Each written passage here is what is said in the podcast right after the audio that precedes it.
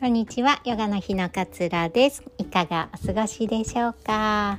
今日はどうしても眠れない時にやることというお話をシェアしたいなというふうに思います。あのー、眠りってこう人生に欠かせないものじゃないですか。眠らないとどうにもこうにもねこう元気に活動したりなんか楽しいことをしたり美味しくご飯食べたりってできないし睡眠でしかこう得られないエネルギーってあるんじゃないかなって思っているんですよね。なんで眠ることってすごく大切なことだと思うんですけれどもどうしても眠れない日とかってありますよね 皆さんも絶対ね一回は経験してると思うし何でしょうすぐにこうもうお布団入ったらすぐにコテって寝ちゃうってタイプの人でさえも1回や2回も2回もねあの眠れないっていう日って過ごしたことあるんじゃないのかなっていうふうに思うんですよね。私がこの間ねなんか2日間ぐらい全然こう眠れなかった時があったんですよ。でまあまあ体も動かしているしこう疲れているんだけれども眠れないで結構なんか眠いなっていうふうに思ってお布団に行ってるんだけれども眠れないみたいなことがあったんですよね。まあ、そんなことにそんな時にやったお話をし何をやったかってことをお話ししたいんですけれども私はもともとこう眠りにつくのに多分少し人より時間がかかるタイプなんですよね。でこうよく言う枕が変わると眠れなくなるっていう、まあ、まさにそのタイプでこう旅先とかでちょっと環境が変わったりすると眠りが浅くなったり寝つきがこう悪くなったりするタイプなんです。で昔はあの、睡眠薬睡眠導入剤を飲んでいる時期も23年ぐらいかなあったぐらい結構こう睡眠に対してすごくこう敏感に いろいろと感じ取ってしまうタイプなんですよね。でふとねこの間思ったのがその眠れない眠れないどうしようと思った時に思ったのが子供って見ているとなんかもう本当に疲れたすぐコテって眠るし なんか眠れないのっていう時ってあんまりないかなと思っていて、まあ、特にうちの娘で5歳でまだ小さいので眠れないっていうのを多分思ったことがないと思うんですよ夜になれば眠る眠くなれば眠るっていうふうに思ってるから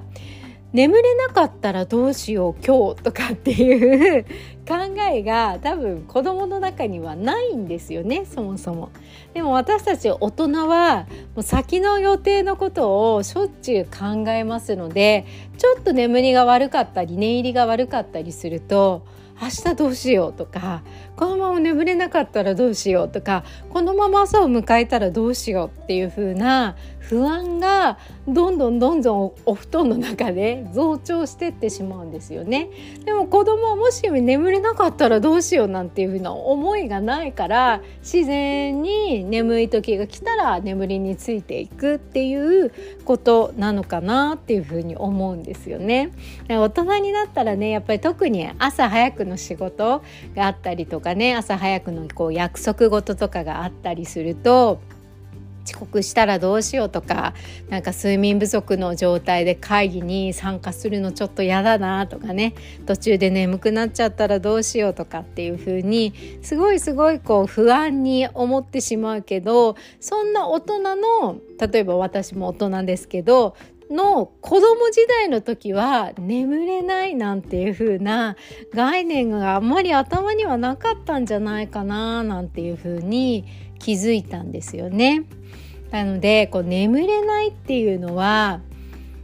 自分の中ですごく重大事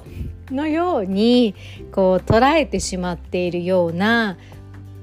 こところがあるなっていうふうに思うんですよね。でもこうちょっとね過去の経験過去を振り返ってみると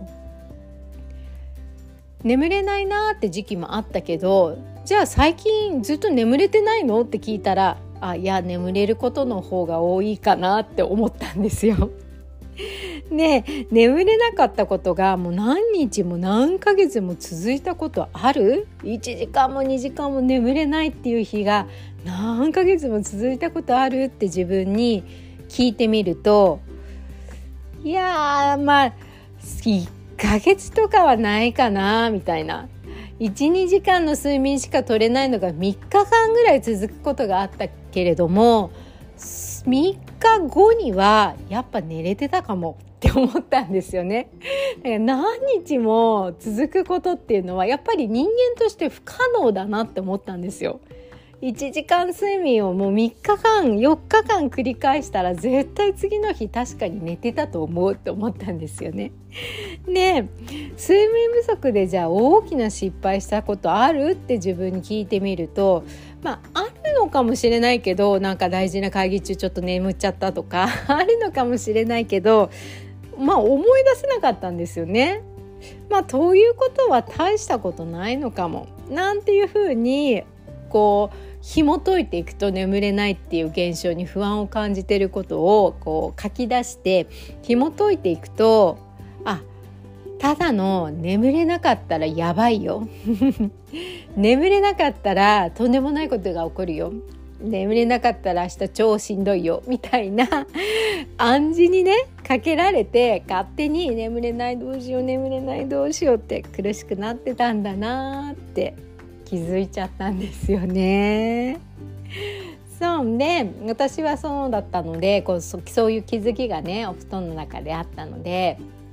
もう全部ねあの書き出したんです。あの眠れない時ってとにかく次の